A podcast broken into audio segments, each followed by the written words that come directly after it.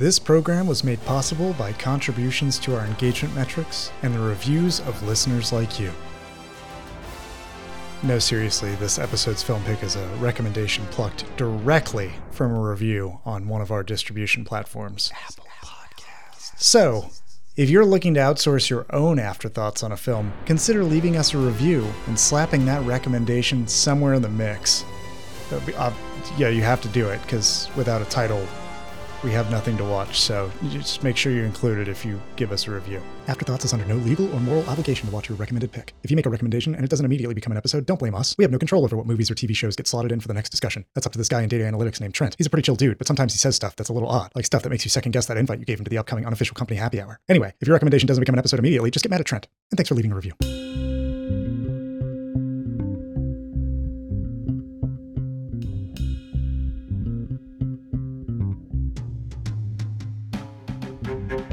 Welcome to Afterthoughts, everybody. This is the podcast where we watch a movie and give you our thoughts after we watched it. Uh, with me, as always, is the normal crew. John Garcia, how's it going? Hey, it's going well, Dixon. Good to see you. Good to you Good know, to see you too. Be back in the chair. It's not like we were really gone for any amount of time. It was like a week or something. We were off, but felt like felt like much longer than that. Yeah, yeah. And Ryan King, what's up? Hey, how's it going? I have uh, a bottle of ketchup in my pocket for some reason. I guess we'll find out. oh, I wonder how that got there. hey, if we uh, point the mics at each other, will that cause some kind of time dilation between? Oh man, Ryan, point uh, your know. mic we at the screen. Might as well give it a try. Yeah, let's see what happens.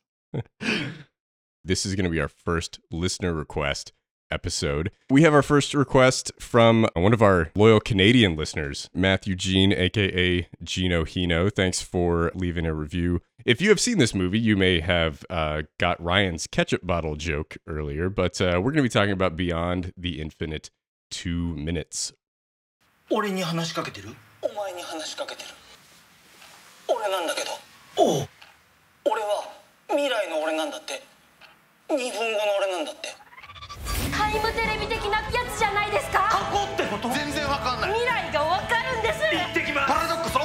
が来てもいいですよ入れ子構造っていうかドロステ効果っていうか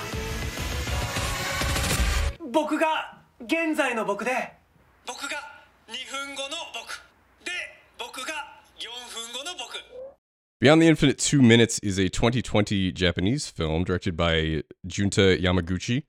Um, and it's a, a pretty straightforward plot, but it's a very interesting concept. It's only a 70 minute movie, kind of gets in, gets out. But the premise of the film is that a restaurant owner is closing up his shop for the day. He has a TV in the restaurant and he decides to go upstairs to his apartment, uh, a few floors above the restaurant, and he has a TV in his apartment. When he goes into his apartment, he sees himself in the restaurant talking to him in his apartment, and he's very confused by this. Um, the person, the version of him that's in the restaurant tells him, Hey, I'm in the future, two minutes ahead of where you are right now. You're in the past, I'm in the future. And things kind of spiral out of control from from there very quickly as he is freaking out and trying to figure out what the hell is going on and other people start to get involved um, and so it's it's kind of a very straightforward time travel movie. Um, the premise kind of reminds me of Primer a little bit, but it's much easier to follow and understand than Primer. Um, but yeah, it's it's interesting. It's like a sci-fi comedy, uh, drama, rom com kind of thing that uh, all comes together in an interesting way. And um, I had a lot of fun watching it. it. It's something where it's very high concept but it's it's somewhat easy to follow. There are a few times during the movie where I like pause it and like, wait a minute, does that make sense? And like thought through and like, yeah, yeah, I think that makes sense. And then, you know, played it and, and kept going.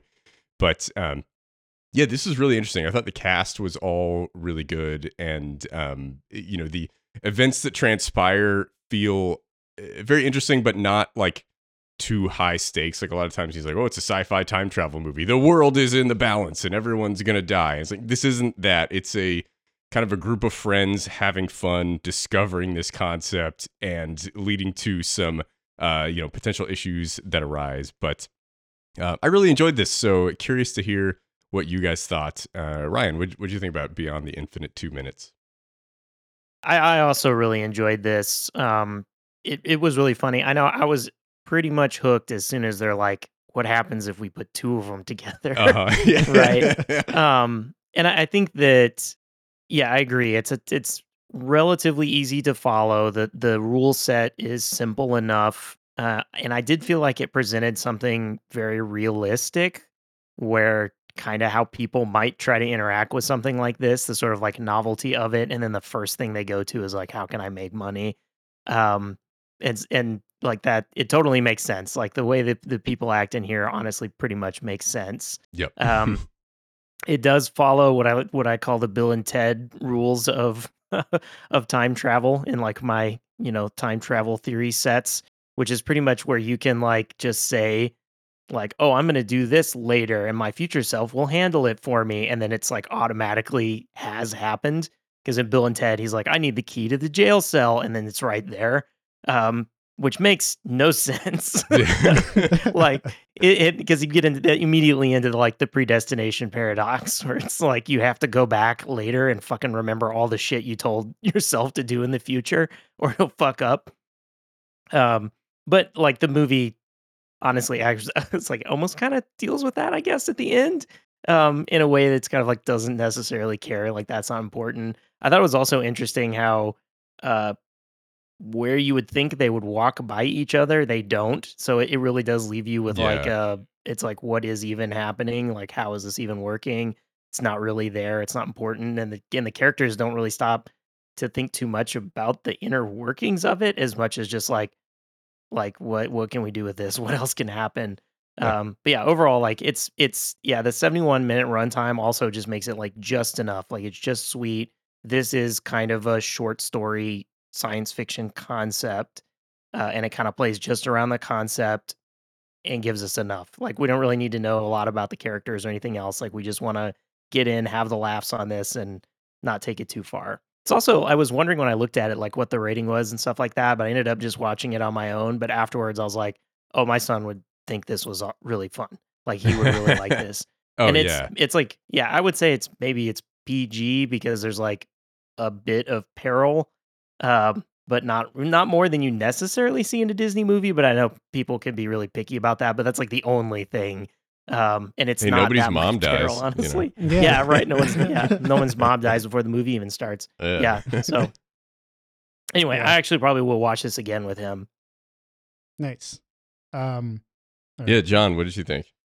Uh, I I really enjoyed this movie. I have been going back and forth on how I feel about it from a technical perspective because I see like I remember we've talked about um I think we talked about 1917 at one point not on the podcast but just offline Dixon and you were like yeah just parts of it like technically Wait, technically we got in I don't think we've ever had a conversation not on this podcast, John. we've had a We few have. conversations Oh, yeah. I'm pretty sure We don't exist outside of this. We record everything. Uh, if we technically lost the files, does it count as not on this podcast?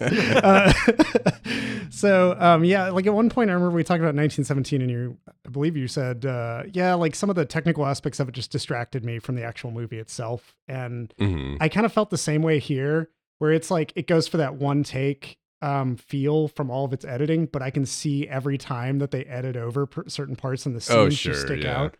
And so, like, part of that sort of detracted from my experience because I was like really enjoying things. And the moment that they would go to the stairs, it also might have been because I was on mind altering substances at the time. It made the experience a little dizzying. And I was like, uh, don't really like some of this claustrophobia because I can tell it's there to cover up these edits.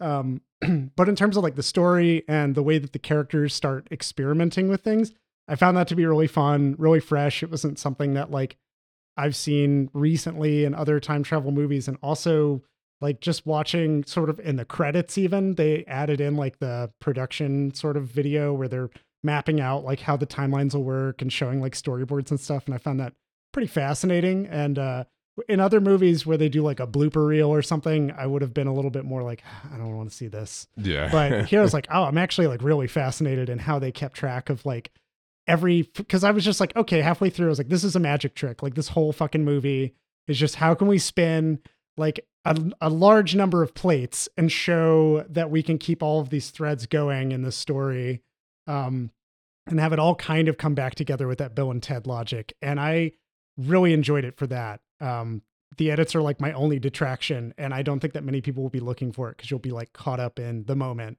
I think I was just in like a certain state where I was like way too analytical about it, got way too latched onto that. Um, and and I didn't miss any parts of the movie, but I definitely was like, this is irking me for some reason. Uh, I feel like going back and watching it again, I would love it even more. Um, and I the chaos of the characters just constantly talking or hearing dialogue in the background you already heard and other things that are layering over. There definitely is this really impressive um, attention to detail to make sure that it all makes roughly enough sense that you can Mhm. just follow it through.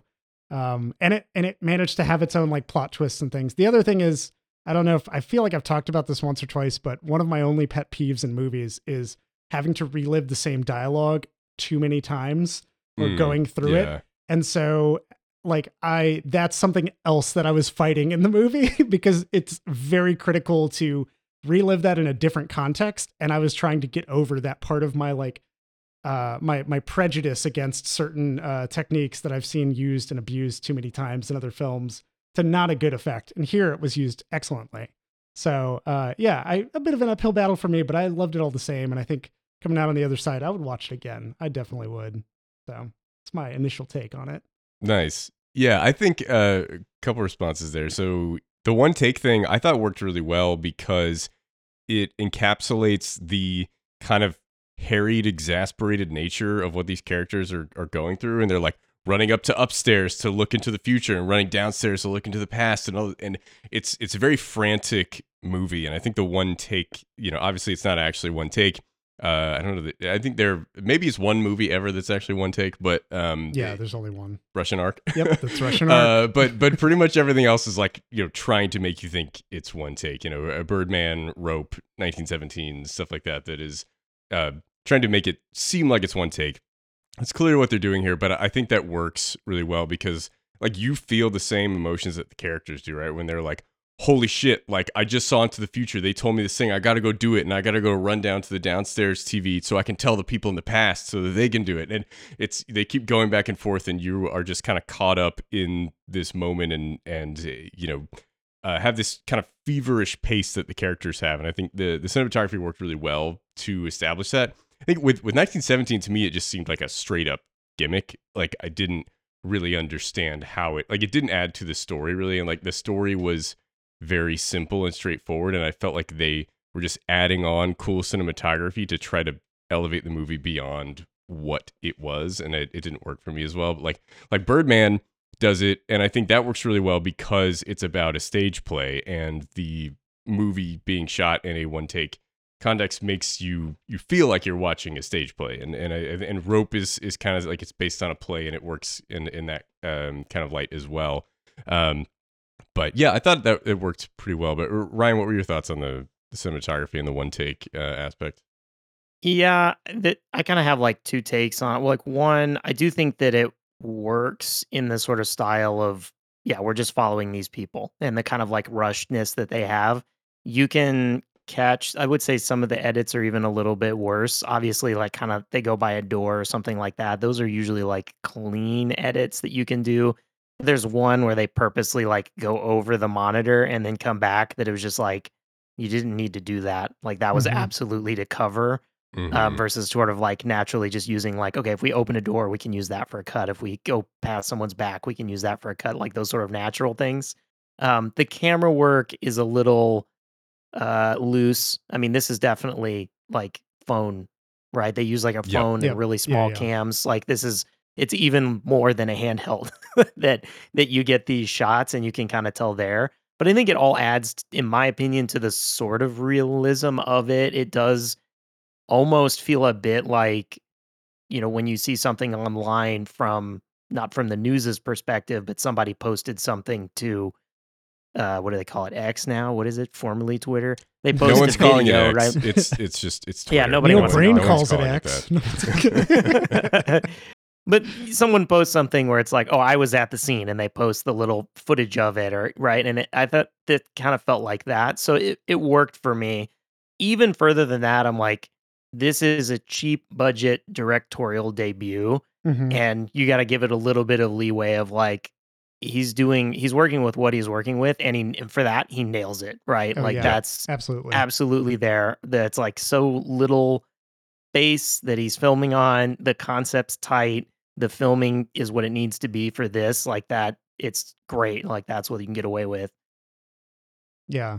I, I 100% like agree. I'm not saying I'm down on it for those elements. I'm just saying they detracted in my initial like viewing of it. Having no knowledge of if it was indie or like any of that stuff, like I can pick up on some of that from the production value itself and like how, you know, the footage is grainy and has that sort of it, it is like one step away from being found footage, of being a Mm. found footage movie. And I'm glad that it wasn't. I really liked how it was put together. Oh god, if it was a found footage I hate movie, found footage. So much more fucking shaky and disorienting and yeah um I think some of that too. Yeah. There's like like the camera is kind of at the level of the heads of all the characters, and it's Mhm. moving around, and you feel like you're a participant in the story, right? Which I, I thought was a cool aspect to the movie, where like the characters lean down to look at the TV, and you lean down with them, and you're running around and kind of turning your head as if you were an independent observer in in the movie. yeah i i enjoyed that aspect of it like everything about it because it felt that claustrophobic it was like inhabiting another character who's on the the,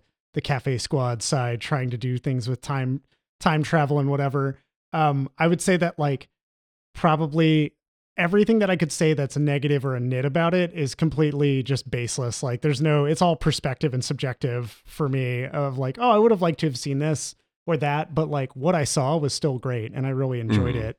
Um, but it, it's, I think that that speaks to kind of the level of craft put into it and how it ignites like just ideas in my head. Like it feels inspiring in how it is put together. And I think I, I bought it. It was like a dollar ninety nine digitally, and I was like, hey, there hey, 99 cents Wow. to rent or Yeah. a dollar 99 to buy i'm buying You're losing money if you don't buy that. yeah honestly um but yeah i i do say like uh, i do think like compared to, to comparing it to 1917 where like i think 1917 tried to do the one take as like a oh it's frantic you're running across these battlefields to get this message out to somebody but they still like cheat halfway through and knock a character out Yep. and have it just go dark then and then, just, they're like, like Cut to next morning, and I'm like, wait a minute. I was in the theater. I was like, what the fuck? This is not a one take movie. What the hell? yeah. um, yeah. Whereas like here, it very much is like I can't. As much as I kind of complained about it being, oh, I can see the seams on the editing. I can't see it being done another way. I understand exactly why the edit is done the way that it is. It is to get that franticness, and it is to establish that like, hey, there is like a time lapse going on in between this. Because if it was just doing hard cuts to like let us assume oh it's eight minutes later or like that kind of thing it wouldn't be as impressive when it's trying to set up like in eight minutes this person's going to wave like three monitors down and have to say this thing. And you're like okay i'm just gonna let my brain like follow the movie and maybe that'll add up. And um yeah I, ryan i'm curious did you get like a stopwatch out were you like timing parts of Uh, it and just Yeah. double I check did at the beginning. I yeah, I did at the beginning. Were they actually two minutes in the future? Not it's close-ish at the beginning, Oh. but and I think it falls apart more as the movie goes on. But yeah, that was the first thing I was like, all right, are we actually two minutes within Well, the but beyond From that, the that one minute the and first thing. 58 seconds doesn't ring quite as well. Yeah, Yeah. yeah.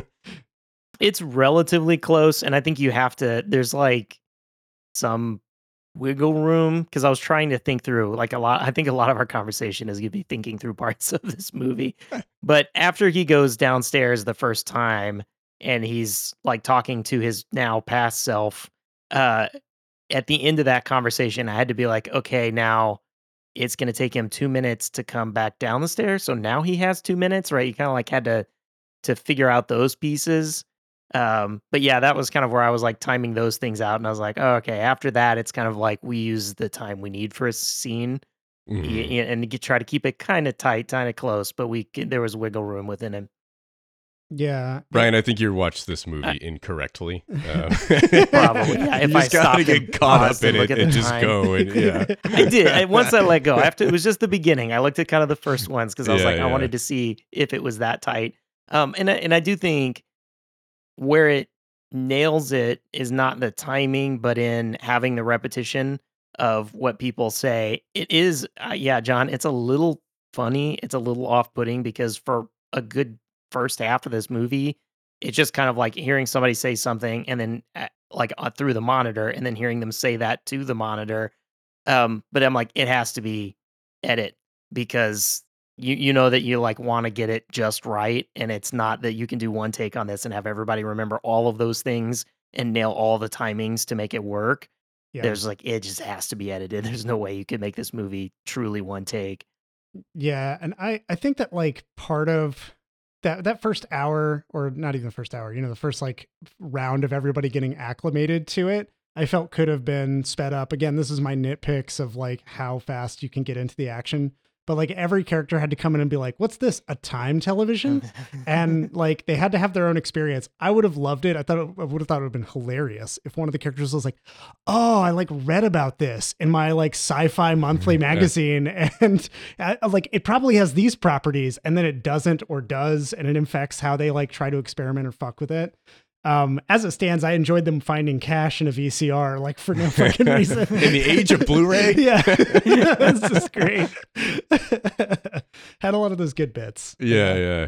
Uh, I was just waiting for a character to be like, "Yes, Morty, it's a time television." Like, uh, just because you haven't heard of it doesn't mean it doesn't exist. Yeah, yeah. I, I could have. I would have. Uh, I, I hope that there's a sequel at some point because I would love to see some other time dilation done through different devices that makes it like more insane or like ups the ante on it. I feel like that'd be wild. Um, Yeah. I'm curious if y'all thought about One Cut of the Dead while watching this because I Oh, thought about interesting.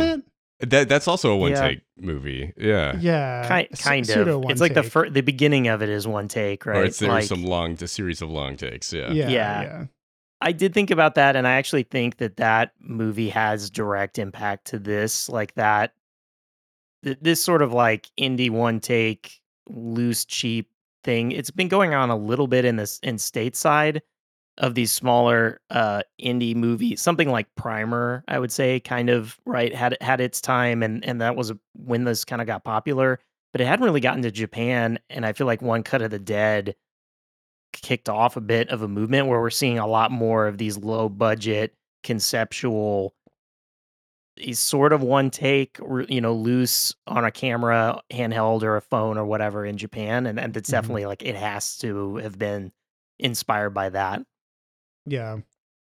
Yeah, that's interesting. Um, yeah, I, I saw One Cut the Dead in theaters. I get, I think they came out like a year or two before this movie, so it's definitely possible that there was some some influence there. Yeah. Um, and that movie is fucking wild. I love Yeah. that movie. Yeah. that movie's great yeah I Yeah. won't say anything else about it. Please watch it if you haven't seen it, because uh, Yeah, it's- it's no, exactly. Yeah, Yeah. my my thought, like I was watching this and then I thought of One Cut of the Dead and I was like, shit. I was asking my son the other day, like what to watch, something he would want to watch, and I was like, fuck, he would love that. Like that would be perfect. yeah, yeah. Um, and then I was like, all right, now I gotta watch both of these with him. but Hey, that's Yeah. not something to complain about. I mean, Double feature. no, no, like absolutely, yeah.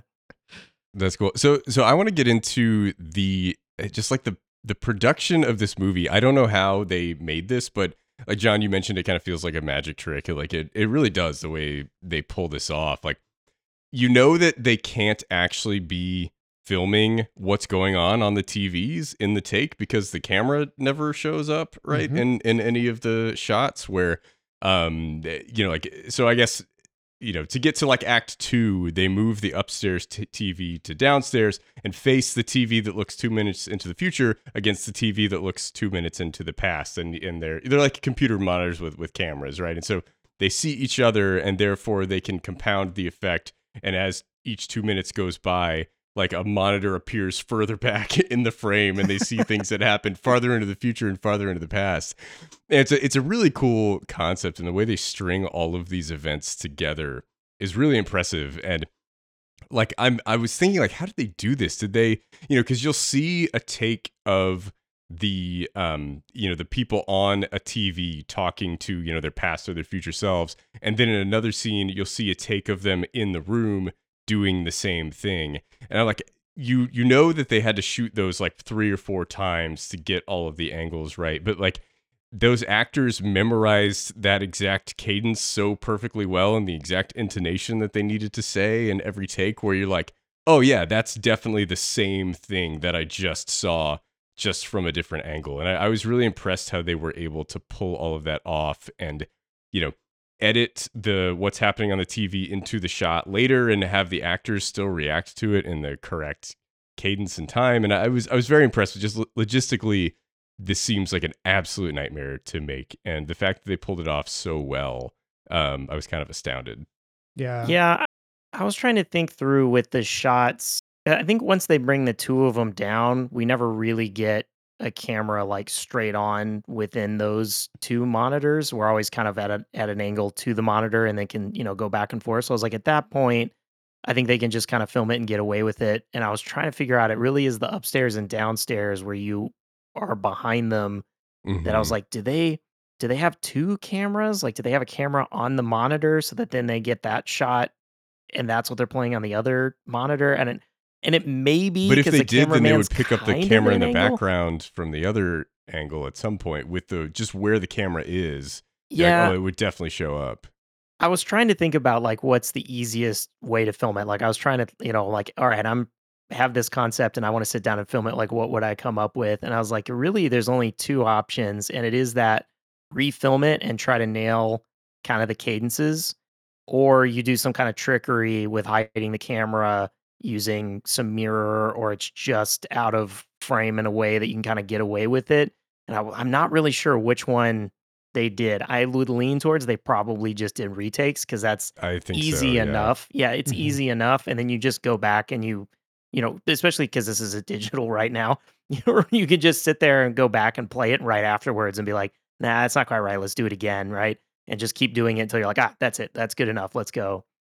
Easy enough for the filmmakers, but I was very impressed that the actors were able to to pull that off and to Mhm. like because you know that they because of the way it's all stitched together, they can't necessarily be reacting in real time to the thing that was said by their future or past selves, right? Like, but they're somehow getting the the cadence correct every time, and um, you know, it just it feels very real, like they are actually having a conversation with that other version of themselves.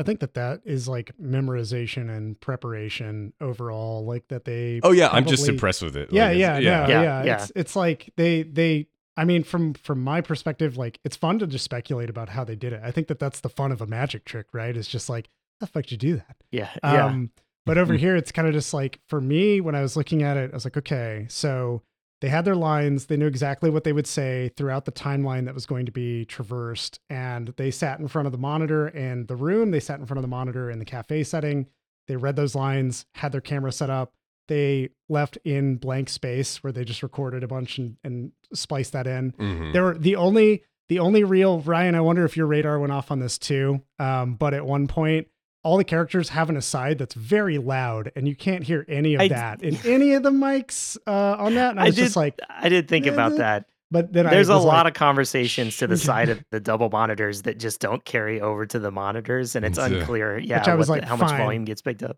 you obviously have to be in the path of the time stream to to properly get picked up.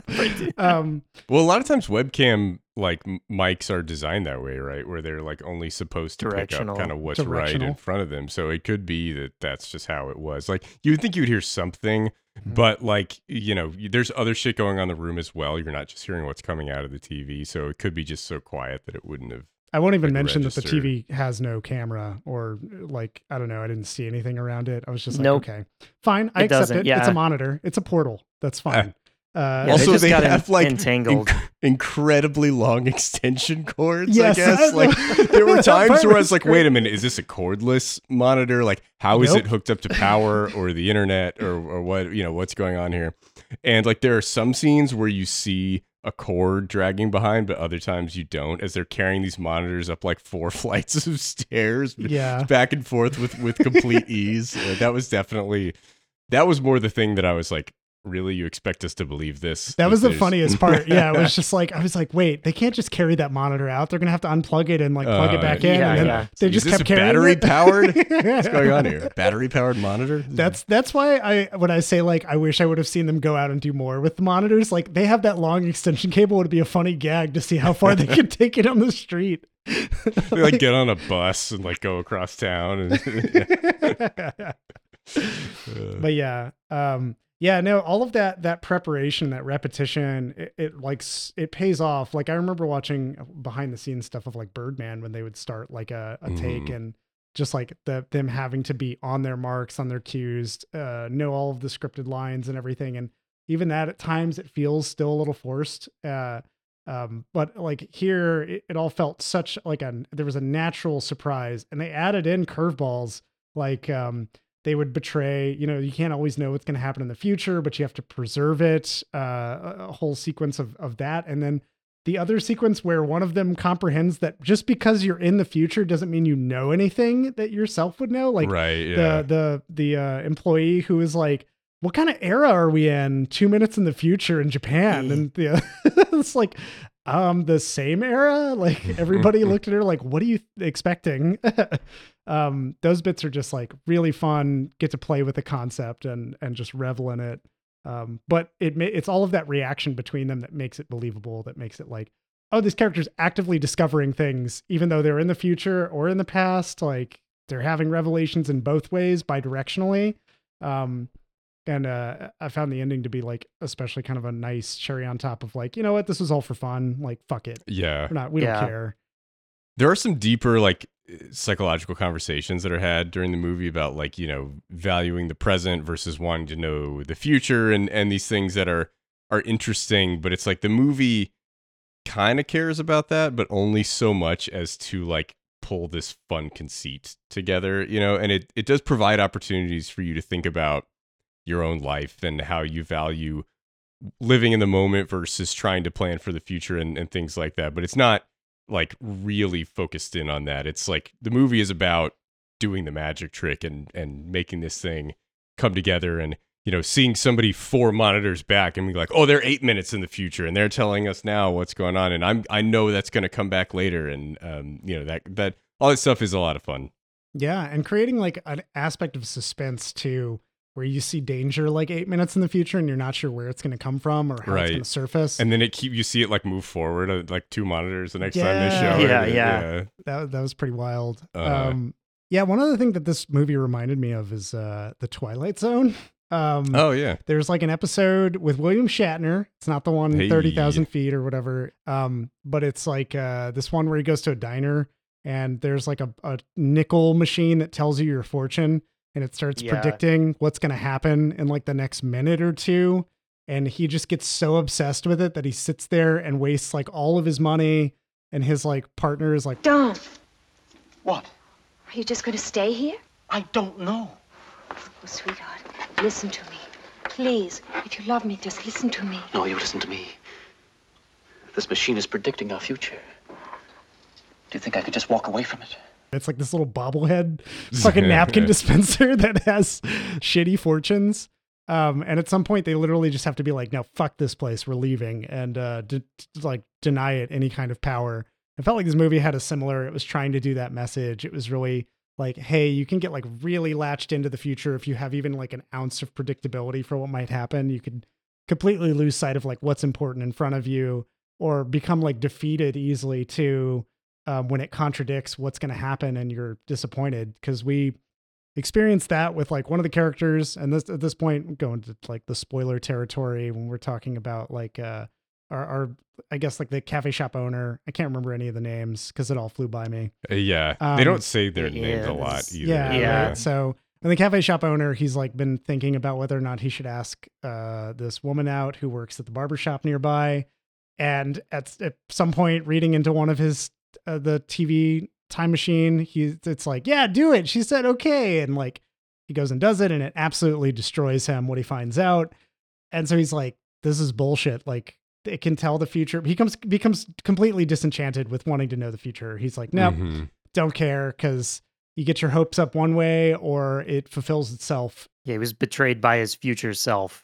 and that's there's an interesting idea too about like a lot of these characters feel like they need to fulfill the future like what they see on the screen like oh well we have to do it.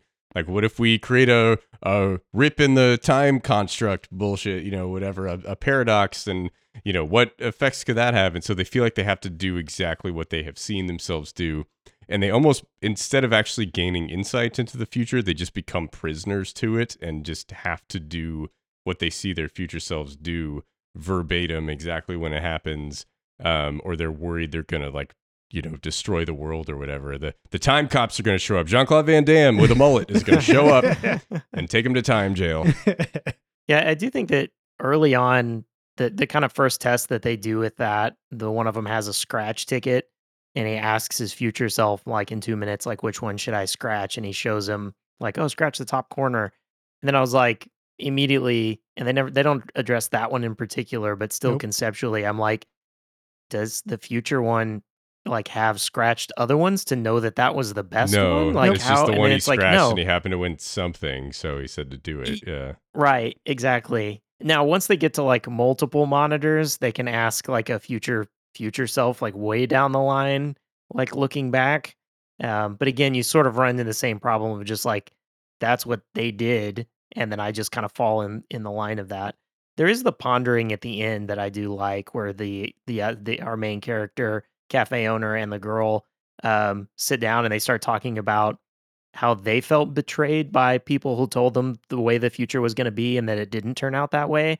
Um, and kind of Yeah. they share that, and that was sort of an interesting, like, kind Fucking of rounding Mayans. up all of it. Yeah,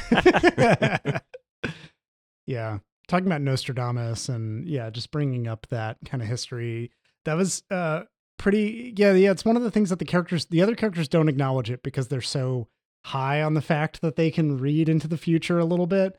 And it's a very mundane version of the future. Like it's only what you fulfill basically is kind of what the the outturn of the movie is, the outcome of the movie shows.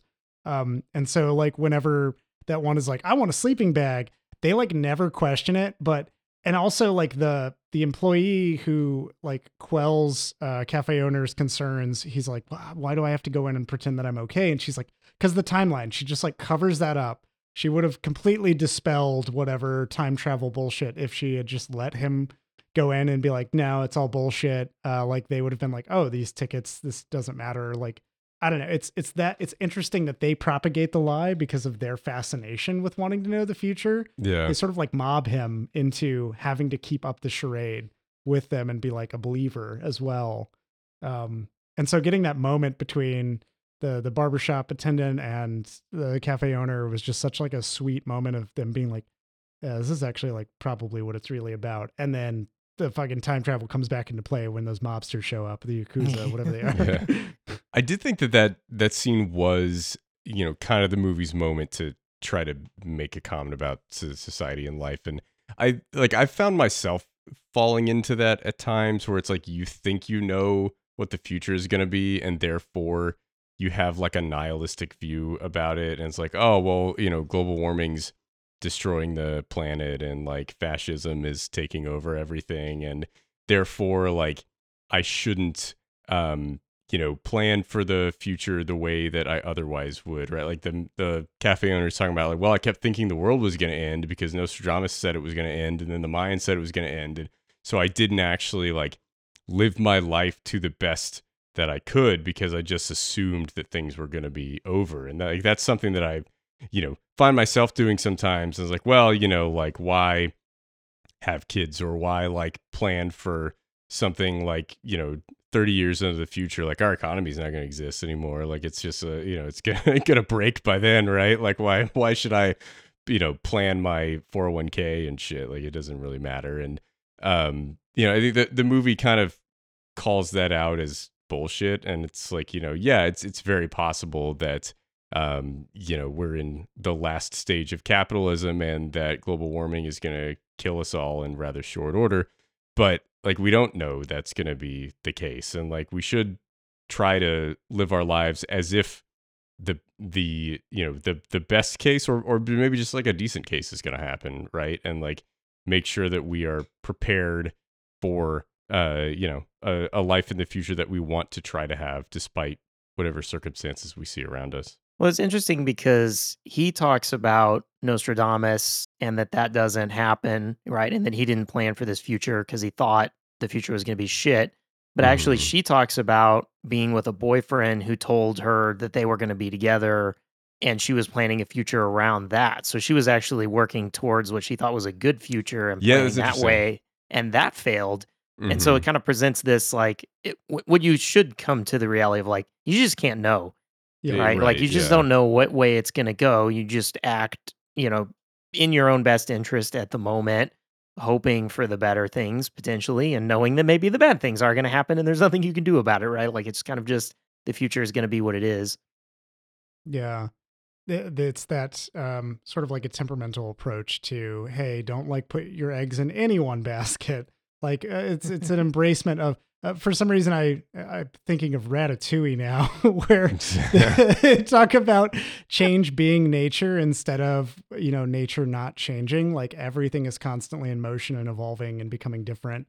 And um, th- this is one of those like cautionary tales of like, hey, the moment that you think that you have predictability and you have complacency and you know, like, yeah, our economy is not going to be the same in in 30 years um, as it is now, and that's never been the case. Uh, and it's like we just have to adapt in like what your day to day is. You have to be ready to adapt. And the moment that you're not, you're like way too dug in. You completely lose whether you recognize it or not. Like you just won't be able to adapt and you'll break. Like something will happen and you'll be like, well, I can't go on um, because everything that I knew is a lie. Was you know, future self betrayed me. I was investing in my 401k and it's all gone now. Like that's Mhm. that's definitely a story that I've heard a number of times and it's something that like each time you would think that everybody kind of learns or observes it and is like, "Oh, wow," but most people were like, "That wouldn't happen to me though."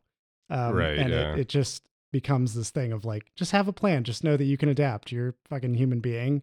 One of our like strongest things is that we can reconcile paradoxes, which this movie clearly does by just ignoring Yeah. them. Just ignoring it. yeah, rec- reconcile or ignore. Uh, Uh, you know, I like most through humans just ignore the paradoxes, Absolutely. Um, I do remember back in 2012 having a conversation with our uh, former podcast guest Warner, uh, where I, exactly I was fucking tired of predictions of apocalypses, and I was just like, "This is it." I was like, "Either this one happens or it doesn't. It's not going to." But if it happened, whatever. If it doesn't happen, we don't get to predict anymore. We've just it's so many failings for so many thousands of years that like nobody knows. Every single time they're wrong. I was like, I but just that don't wanna Southern hear Baptist preacher that buys billboards on 35, he's right this time. He's, he's Yeah. gonna figure it out. He- Baby he's Billy. got yeah, yeah, I think it was right around that time where where that guy and then they like came to his door the next day and he was like, oh, "I did the math wrong. It'll be like three months from now." Uh-huh, yeah. you know, and then it wasn't. He just keeps kicking the can down the road. Mhm. Yeah, man, you just buy yourself time. You know, it's like uh, our buddy Craig Denny and The Astrologer said. You just uh, live off of their interest until you can make your profits back, which you never do. it's a Ponzi scheme. Um, but yeah, that that's.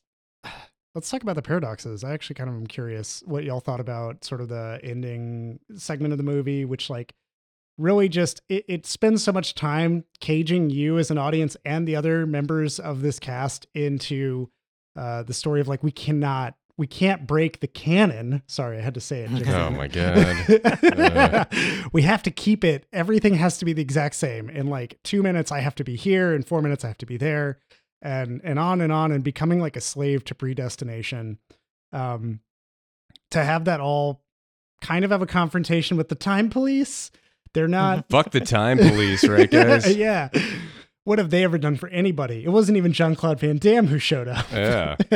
All they've done is en- enforce the terrible timeline that we have found ourselves currently in. um, but yeah, like to have the characters kind of come to this moment of, well, one, there's like a swelling arc that happens before the time police even show up, Mhm. where we get like a heroic climb up all of the stairs. and With each character very long extension cord on that monitor. Yeah, and each character coming up and being like, "You forgot this. You'll need it. I always thought you were cool." To like the cafe owner, it's like I don't. I don't really know if y'all ever discover we ever discover time travel collectively. I'm not entirely sure how I want you to tell me that I probably will die or something's gonna happen. But uh, I always loved you, man. yeah, definitely not like that. I, I I expect wholly that Dixon will hand me something useful and go, "Hey, 2004's Punisher's not that good." I would not say that. I would say 2004's The Punisher is dog shit. exactly. um, but yeah, we get that nice heroic climb, and then it, it after we're kind of like de-escalating from the situation that happens in the top of the apartments, uh, um, the time police show up and are just like, yeah, you've been fucking around with time, haven't you? Like, uh, all right, you're gonna drink this sleepy time powder. They knocked like everybody else out with non-lethal lasers or tasers or Those, something. those like ray guns they had were fucking hilarious. Like clearly purchased from a local toy store, just plastic with like a little light on them. You know, just that was that That's was hilarious. kind of the beauty of like indie filmmaking is Uh. is is getting to pretend along with the filmmakers and being like, I see exactly what this is, and I acknowledge it. like, yeah. Um, yeah, and they're just like, you're gonna drink this powder and and then you're both gonna go to sleep, and we see like on the television them doing it. Um but then when they get to it, both characters, the the barbershop attendant and uh, cafe owner, are both like sneeze, fake sneeze, and like spread the powder around, and the dudes start panicking, and then they just fucking fade away like Greg Kinnear. Uh, and they, uh, yeah, it just happens. Um, but but like the whole movie just rejects everything that had been building and binding them in. What did y'all think when that happened? Yeah, I thought that was a, a cool scene, and it, you know, like it's you know, final. It's like a predictable way for the movie to end, but I still liked it where you know the characters are triumphing over fate and saying, "No, like I'm to make my own destiny. I don't have to do what the future TV tells me to do. I'm going to do my own thing." And I I loved that the time cops are like, "What? what? You have no idea the seriousness of this thing that you've done." Blah blah blah. As they're like slowly fading away, and they just keep yelling at them, and the one's like, "Oh wait, you're disappearing." Like, oh no, you're disappearing. Just like, Yeah. those guys were hilarious. Um, and actually, I was I kept wondering while watching that, are those they looked just like the two friends that like came over when they first discovered the time TV, and they call those two friends and they come over and become part of it. And I was like, is that are they supposed to be those guys like in the future became time cops and then are, are coming back and like I, I don't know if that don't was by design or if they just happened to look very similar to them but That would be a yeah, funny I don't know. I don't.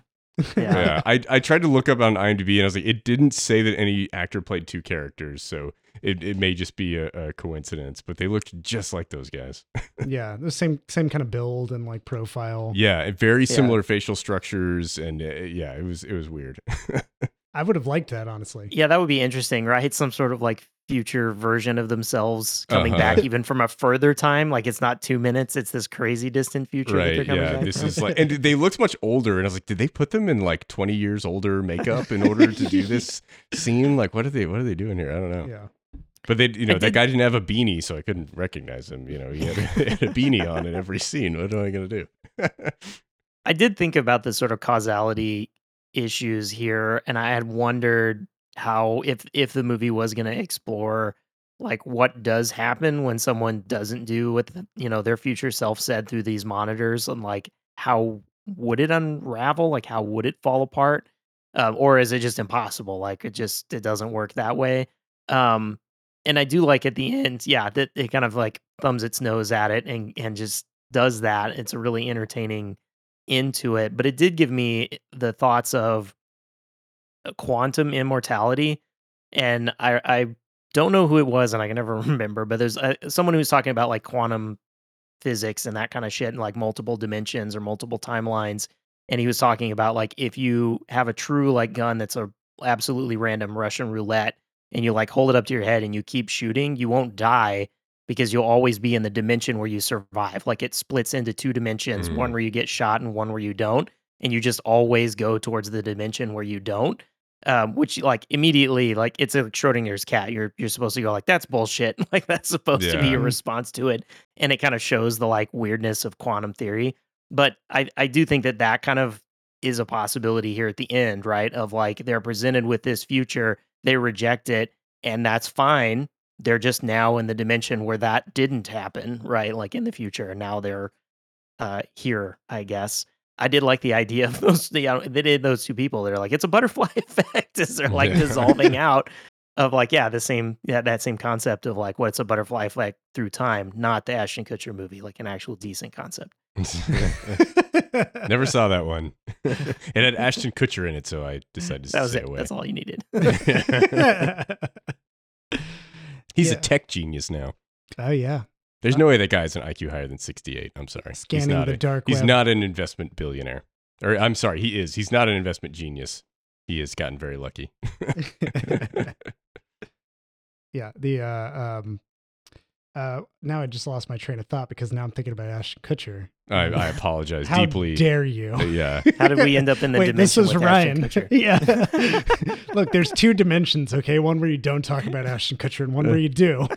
Well, We're he actually traveled back now. in time to film that 70s show. So, you know, that's.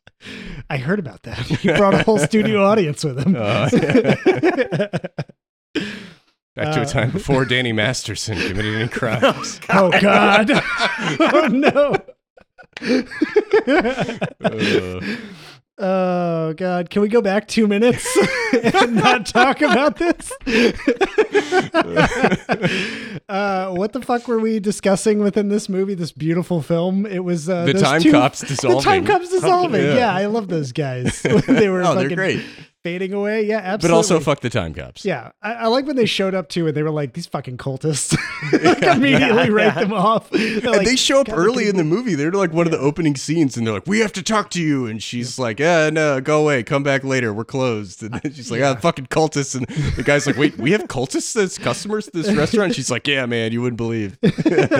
I immediately knew too. I was like, all right, these guys are time cops. they're There's come no way they're Yeah. not time cops.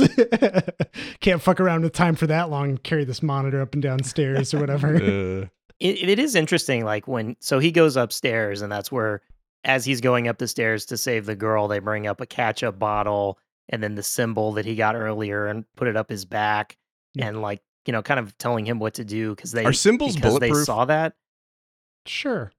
maybe low enough if it's at Maybe an if it's a angle, low enough like, yeah. yeah, I think it still would have broken a rib through the back or something. Uh, like- maybe it was like a 22 pistol and it was at an angle. And yeah it was like yeah yeah. 22 and it kind of just came off yeah Mhm. Um, still yeah still wouldn't feel good that that's for sure yeah. Um, but you do kind of get into that, like how how did they see that version to know that like those things would happen? Like that is just what they saw, and that's the sort of like I don't know. That's the Terminator 2 paradox of like the only reason that it's there is because they have this hand from the future to make the Terminator, right? Um, and that that kind of interesting. Like, is that the way it works? Like, it was always just going to be he did those things, and there never was another option. yeah. Yeah, it's it's interesting. It, it's interesting to think about this movie in the context of like there's different types of time travel movies where they have different rules around time, and like some of them kind of make sense, and some of them really don't make sense. And Some I just think, 33 AD. yeah, exactly. Some of them are 33 AD. Uh, I just think Christopher Nolan really needs to watch Beyond the Infinite Two Minutes because this makes a hell of a lot more sense than Tenet or any of his other bullshit time fuckery movies ever did. uh yeah I, I really like exploring more of the time travel concepts through this kind of lens of like you know let's just have fun with it like whatever we're trying to i feel like some movies get like way too caught up and ryan i know uh, you like those kind of movies that really try to explain it because it's fun to peel it back but then there's other movies that like play loose with it and they're like yeah like what if this shit happened? What's going on? Um so i, I enjoyed the fact that this one just like took a while to like set up some structure and then it was like now fuck all of that. That i mean it kind of sort of fits and then it doesn't. Um it just felt kind of nice to to not have a movie that tries to take itself christopher nolan serious and trying Yeah. to justify how things go forward or backward or what the fuck But its time rules make so much more sense. Yes. than a self-serious Christopher Nolan movie. I, I, in an alternate timeline, I would love to see this movie where they go to a camera store where there's a bunch of different cameras that have live video feeds, and they try to figure out Oh. what the time dilation is between those. that shit would be fucking Like a like a. Best Buy with all the TVs. Are like, yeah, yeah. One of the friends is like, I work at the Best Buy. Let's go open it up at night. Like, but again, th- that's like the beauty of this movie. It's so simple, so cleanly kind of executed in what it's trying to do. Even as messy as it can get, it's really cohesive. Um, that it's like inspiring to me, and I'm like, I want to see more of things like this. I don't want them to be as gritty as like we we talked when we opened the podcast of like the world hinges on this fucking ah the time travel. It has to it's going to stop a major AI threat that'll hit Mission Impossible 8 or whatever the fuck movie. we're yeah, on humanity will cease Yeah. to exist if we don't get the time fixed. Unless unless that time device is absolutely stupid, in which case I would totally watch that movie. it would have to be something really dumb like we need to get a Mr. Bobo doll. Is it's the key to time travel. that would be fun. Sure, why not? But Eh. everything else, no. The yeah, the, like the Bill and Ted. It's fast and loose, and yeah, I, I do think that the simplicity of it makes this really work because you you don't there really aren't any. I was trying to think. There's nothing else you could really do. Like they kind of pushed it to the limits of this like two minutes that you can potentially get, um, and then that's it. Like you you can't like take a time machine into another time machine or like go so far in the distant future or past and fuck yourself up like it really is so tight to this just this these two monitors and the Mhm. two minute gap and there's that's it like there's really just so much more simple Before you approach some kind of psychosis horror where they're in like a collective delusion and you're like, Eh. They're trying to explain to other people that they're seeing this time delay and it just doesn't work. Like, nobody's Yeah, right. believing them. Somebody that's not involved is like, why are you doing this crazy shit? And they're like, I have to. The future told me that I had to do it. Carrying like an iMac out in the streets. there is that scene where they're like, "Oh, we could see like infinitely into the future," and then the one guy's like, "But we would never be able to leave this room if we did Right. that because we would always have to come back into the camera every two minutes and, and update the past, pass, pass, pass, pass people." I love that they're like, we could do it. We could totally. Yeah. Some of them are like really on board to stay there. Just I I'm, liked- I'm imagining they do they do walk away and there's one future self who's like in front of the in their monitor like a thousand monitors down that's like hey can anyone hear me like hey i've got something important to tell i'll just wait i'll wait here until that's somebody walks end, in front of the a end monitor credit again. scene where it's super flippant. Uh, like, That'd be pretty fucking funny. I did like on the the subtitles on the movie when they were trying to differentiate between all of Yeah. the different characters and all the different timelines. It was like future, future, future, future person's name or past, past, past, past person's name. it was like the Scott Pilgrim, like she's my new new girlfriend. Like, oh, new new. Just double down on it. Yeah, that got pretty fun. well, yeah. Um, I'm kind of curious in terms of so like reeling it back a bit here. Uh, let's go back to the first time travel segment as is appropriate in a podcast episode of talking about a movie about time travel. Um, the yeah uh the the like first time the cafe owner discovers his uh, discovers that he has time travel abilities or that there's a time travel delay uh i was trying to sort my mind through like search through like what are the hooks in time travel movies that like i think of as iconic because here i'm gonna remember this because it it's very abrupt he's just like hey hey, it's you from like two minutes in the future. I'm down at the cafe. And my brain was immediately like, what the fuck? Uh, okay, like along with him. But I was curious if y'all had any other thoughts or there were other time travel movies that absolutely have that hook in them where you're like, I got to figure out what the fuck's going on with these like mechanics or with these characters, or if it like really does a good job. Like, I thought about Looper a little bit. I thought about, yeah. you know, I haven't seen Primer, so I have no idea. Primer just doesn't make any sense. Like it is it, it's just so insane and and and they just don't bother explaining to you what's going Yeah. on and it's like Eh, you know i i like like i hate it when movies have the explainer guy scene where like some dude comes in and tells you all that's been going on you're like dude i was there you don't need to fucking tell me but like primer is the opposite extreme of care, that where they just never tell you what's happening and like they're the characters know what they're doing but you're just kind of like left to piece it together and like I, have only seen it once. I don't know if it makes more sense on multiple viewings, but Not particularly. It definitely, if I draw it out, it's a bit like my Back to the Future drawing. yeah, Um, the the the one thing that Primer does that I think is interesting, it does try to simplify itself and then completely blows it out of the water. But by having the kind of concept of like, if you build a time machine, you can't go back before the time machine. You can only go back to where you get that. And then it, it doesn't ever invalidate that rule, but it quickly shows how that's like not a limiting rule at all. like there's a whole lot of other problems beyond that. Um, so I don't know that it primer necessarily hooks you. It kind of like lowers you into it of like, hey, I have this thing, and they talk about it and they talk about how it works and they sort of play with it a little bit. Uh, Back to the Future, kind of like it hooks you at the beginning with a sort of like chase scene and like what's going on. It just you just barely figured out like, is this guy crazy? Did his dog actually travel through time? Um, but then I think once you get to like Marty's running around and clearly is not in his own time, like it, you kind of are hooked and like, that Mhm. interesting. Like, where is he now? What is this going to do? Yeah. Yeah, um, my favorite time travel movie, like the the subgenre of time travel movies, of time loop movies, uh, is uh, Palm Springs, and uh, I love that movie. And I think, um, you know, the the thing that kind of got me hooked on that is just how like fucking nihilistic Andy Samberg's character becomes, right? Where he just starts killing himself to in the day to get to start it over again, and he just does not care what's going on around him because he's lived that day so many times, you know, thousands, millions of times, maybe we don't really know.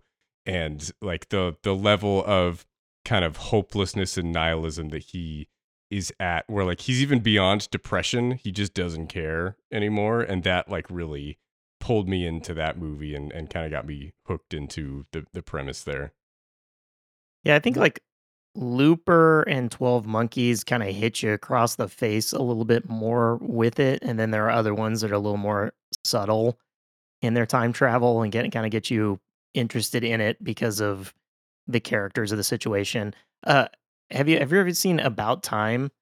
That's another like No. interesting Okay. Is that it's an interesting time travel. It's it I think it's like an interesting as a character piece. Like I Uh-huh. actually did. I enjoy it and it is a good like conceptual similarly a little bit here there's the concept of like what is the future like how does it happen there is a little bit of like deciding your future and like all the possibilities of it that they kind of go through and that that one it's like again the rules are actually relatively simple and that kind of allows them to explore the possibilities and it's just this the only this family seemingly only this family uh and maybe only the males in the family can go up and down their own timeline like so they can just go back up their own timeline and then go back down Go it. back up their own timeline.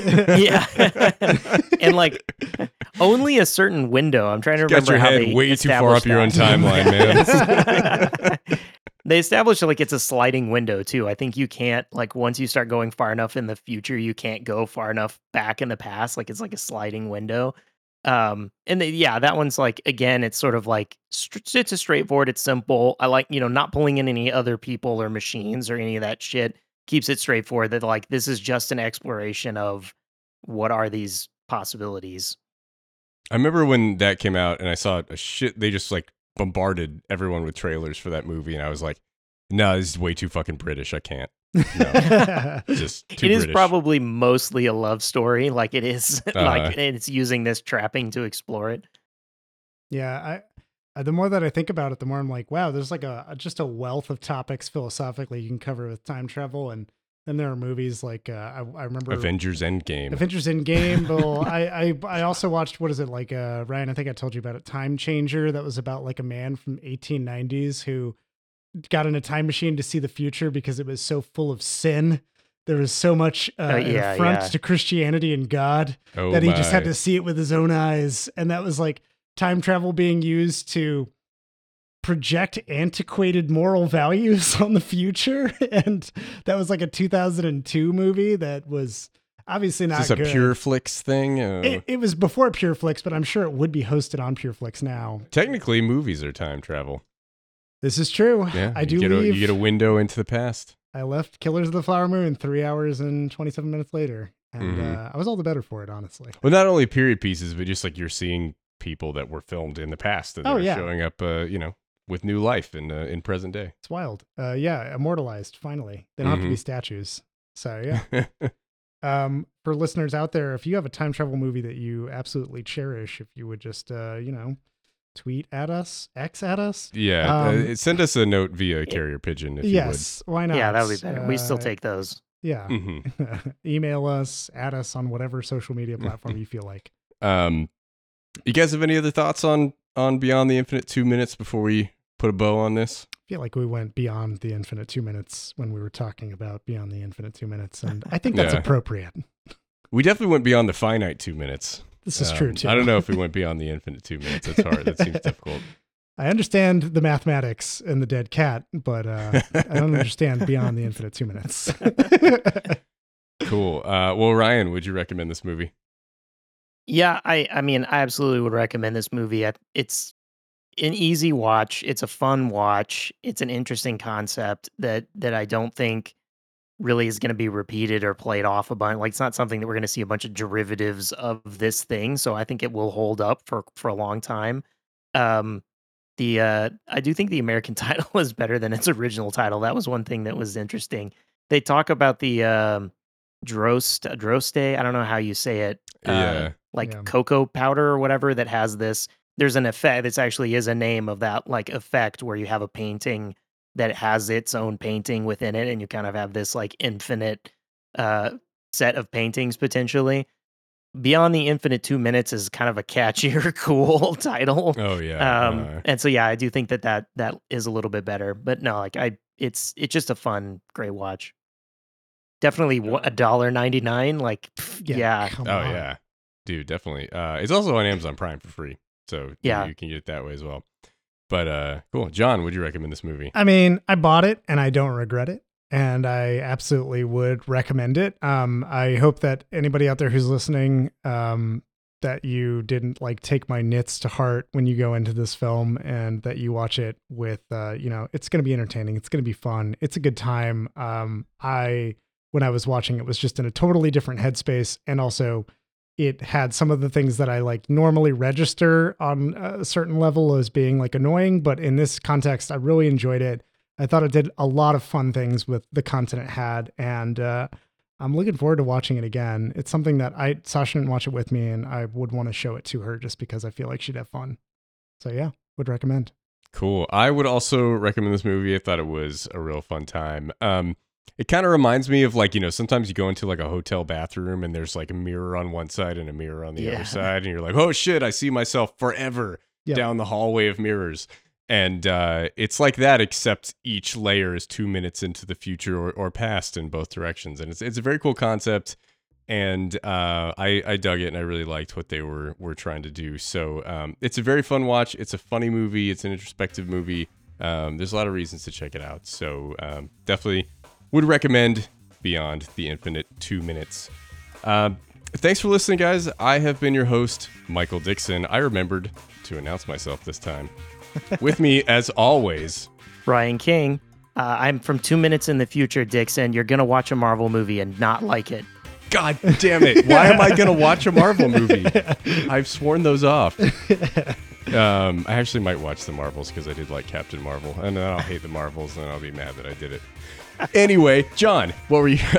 Thank you for joining us. Uh, fuck, I fucked up. I'm gonna keep it there. I'm from four minutes in the future, and you're gonna watch the Marvels and fucking hate it, my friend. God damn it.